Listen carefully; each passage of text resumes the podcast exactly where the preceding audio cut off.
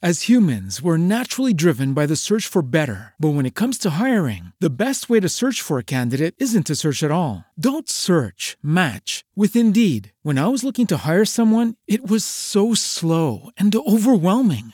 I wish I had used Indeed. If you need to hire, you need Indeed. Indeed is your matching and hiring platform with over 350 million global monthly visitors, according to Indeed data, and a matching engine that helps you find quality candidates fast. Ditch the busy work. Use Indeed for scheduling, screening, and messaging so you can connect with candidates faster. And Indeed doesn't just help you hire faster. 93% of employers agree Indeed delivers the highest quality matches compared to other job sites, according to a recent Indeed survey. And listeners of this show will get a $75 sponsored job credit to get your jobs more visibility at Indeed.com slash podcast. That's Indeed.com slash podcast. Terms and conditions apply. A los doctores eh, les damos, por ejemplo, ciertos cursos de cómo ellos pueden atraer más pacientes. Entonces, de esta manera, ellos nos siguen comprando y no tiene nada que ver con nuestro producto. Simplemente le estamos ayudando a ellos a que ellos obtengan más pacientes para que sigan comprando nosotros otras cosas o lo que necesiten. 3, 2, 1. La pregunta es esta. Si eres emprendedor, pero todo el santo día estás solo en operaciones, ¿cómo puedes enfocarte en el crecimiento de tu negocio?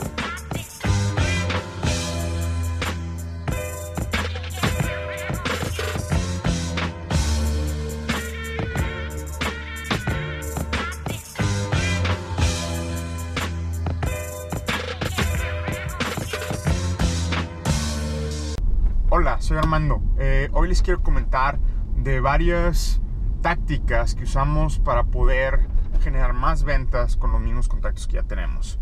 Y les quiero comentar que uno de los grandes errores que se enfocan y nos enfocamos los empresarios es que estamos tan concentrados en obtener este nuevo cliente, o sea, obtener nuevos leads y obtener nuevos leads y obtener nuevos leads, que se nos olvida todos nuestros clientes que tenemos o todos estos clientes que no nos compraron y que ahí tenemos. ¿A qué me refiero con esto? Este, la competencia nos empuja siempre a, a empezar a, a, sacar más cosas para obtener nueva gente, nuevos contactos, ¿no? Y sin embargo, perdemos un poquito de vista los clientes que pudieron haber sido, perdóneme, los prospectos que pudieron haber sido clientes.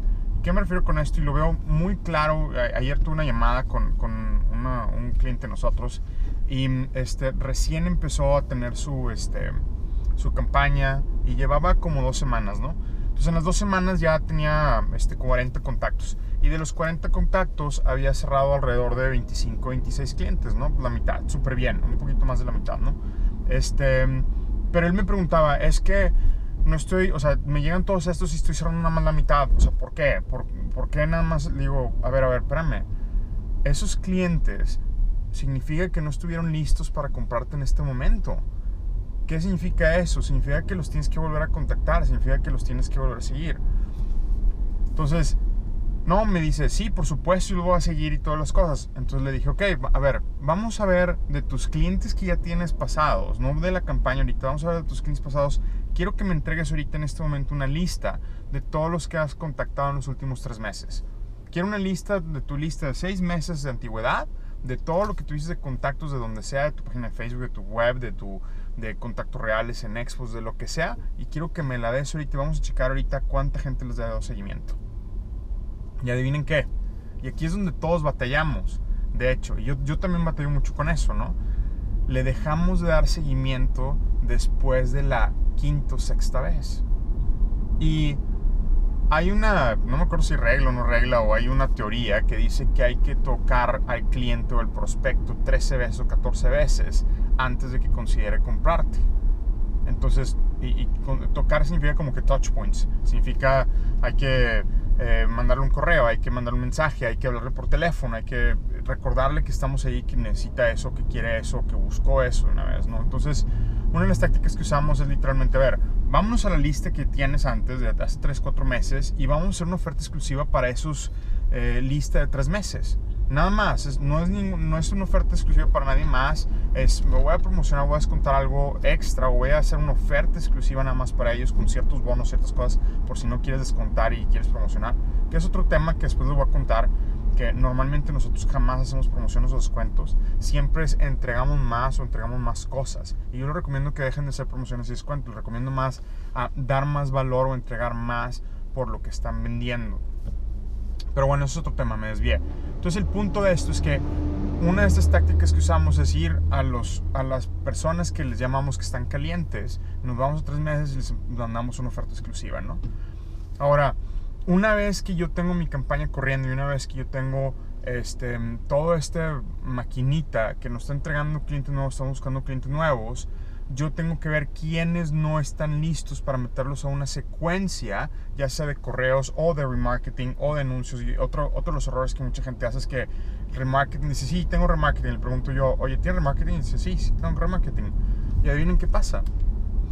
Resulta, perdón, resulta que el remarketing que tienen es el mismo anuncio que están usando como el anuncio principal. O sea, no hay un remarketing exclusivo. Para tú, para hacer un remarketing, debes de tener tu anuncio normal que tienen primero para llevarlos a, a, que ellos tengan un contacto y luego debes de tener mínimo dos, tres anuncios diferentes, totalmente diferentes, de preferencia con testimoniales, para que ese remarketing jale y vuelvas a engancharlos y vuelvas a traerlos. Y eso es lo más reciente, o es lo, lo, los clientes que, o bueno, perdóname, los prospectos que todavía no se han convertido, que yo les llamo los prospectos calientes, ¿no? Ahora, ¿qué, ¿qué, más puedes hacer o qué otras tácticas podemos hacer para poder aprovechar toda esta lista anterior de clientes, prospectos? Perdón, sigo ya, es que para mí ya son clientes. Este, ¿Qué más podemos hacer para poder estos prospectos pasarlos a clientes? Bueno, pues puedes este, empezar a generar un tipo de contenido de valor especial para ellos. Eh, a lo mejor un cierto video especial para ellos. Hay algo que no les quedó claro durante tu proceso de venta, que ellos tienen la duda y por eso no te compraron. Ahora, para mí me queda muy claro algo que literalmente yo tuve muchos errores y he tenido y sigo teniendo muchos errores en esto todavía, es con los clientes actuales.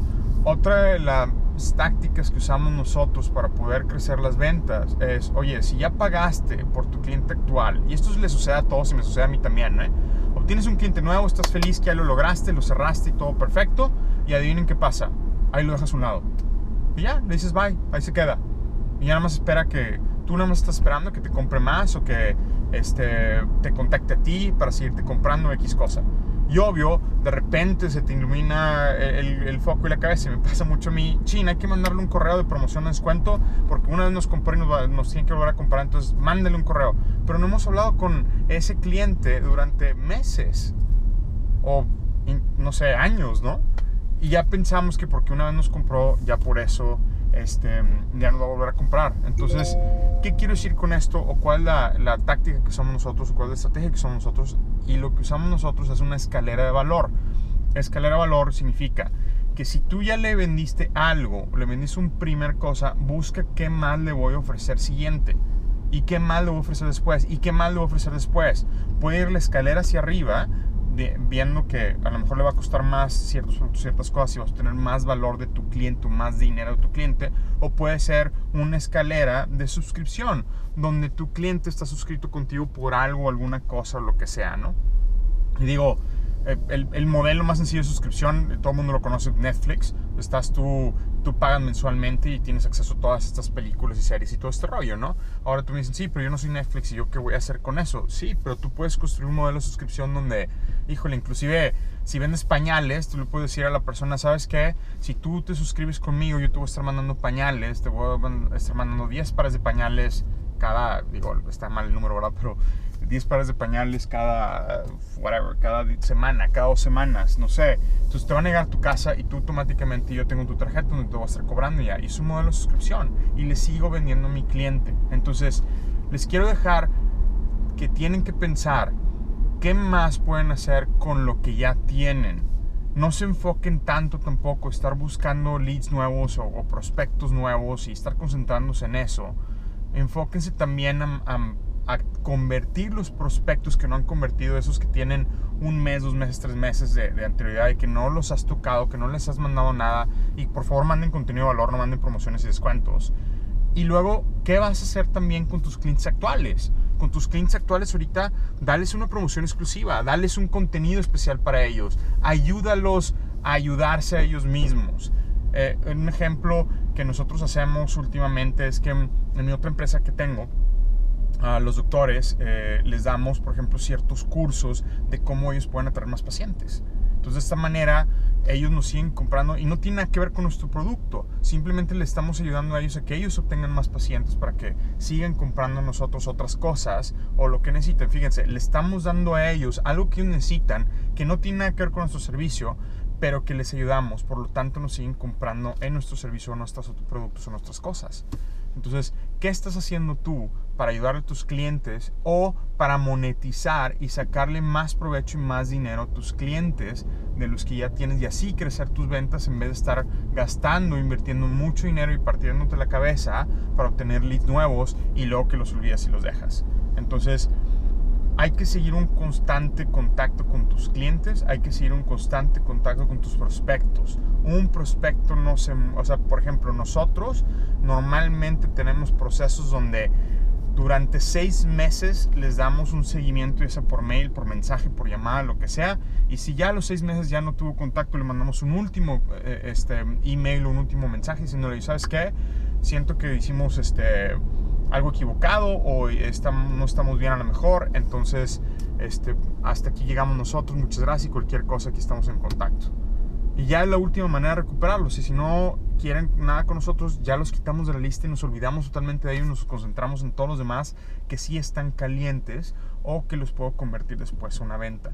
Entonces, no hagan el error que, que que estaba haciendo yo o que estaba haciendo mi cliente, el estar tan enfocados en la campaña que estoy tratando de convertir, híjole, es que tengo 20 contactos, quiero venderle a los 18, 20 ya, quiero que ahorita mismo me compren y no me están comprando todos y luego dejas esos, eh, supongamos que nada más le vendes a 10 o a 11 y dejas esos otros 9 o 10, los dejas ahí a un lado y te olvidas de ellos porque no los cerraste en ese momento, entonces no jaló la campaña, entonces los dejaste ir. Cuando es dinero, que lo estás dejando ir. Es dinero que tú pudiste haber ganado, que puedes ganar en un mes, en dos meses, en tres meses. ¿Sí? Y bueno, entonces espero que les haya quedado claro, espero que, les esté gustando este contenido y bueno, cualquier duda, cualquier cosa, cualquier comentario, pónganmelo aquí, con todo gusto lo resuelvo. Y si tienen alguna duda de alguna otra cosa, por favor háganmelo saber y con todo gusto trato de resolverlas. Este, suscríbanse a nuestro canal, Secretos de un Emprendedor en YouTube, Secretos de un Emprendedor en iTunes, Secretos de un Emprendedor este, en Cloud, SoundCloud, algo así, no me acuerdo. y este, en nuestro grupo de Facebook, se lo vamos a poner aquí, ¿vale? Sale. Gracias. Bye.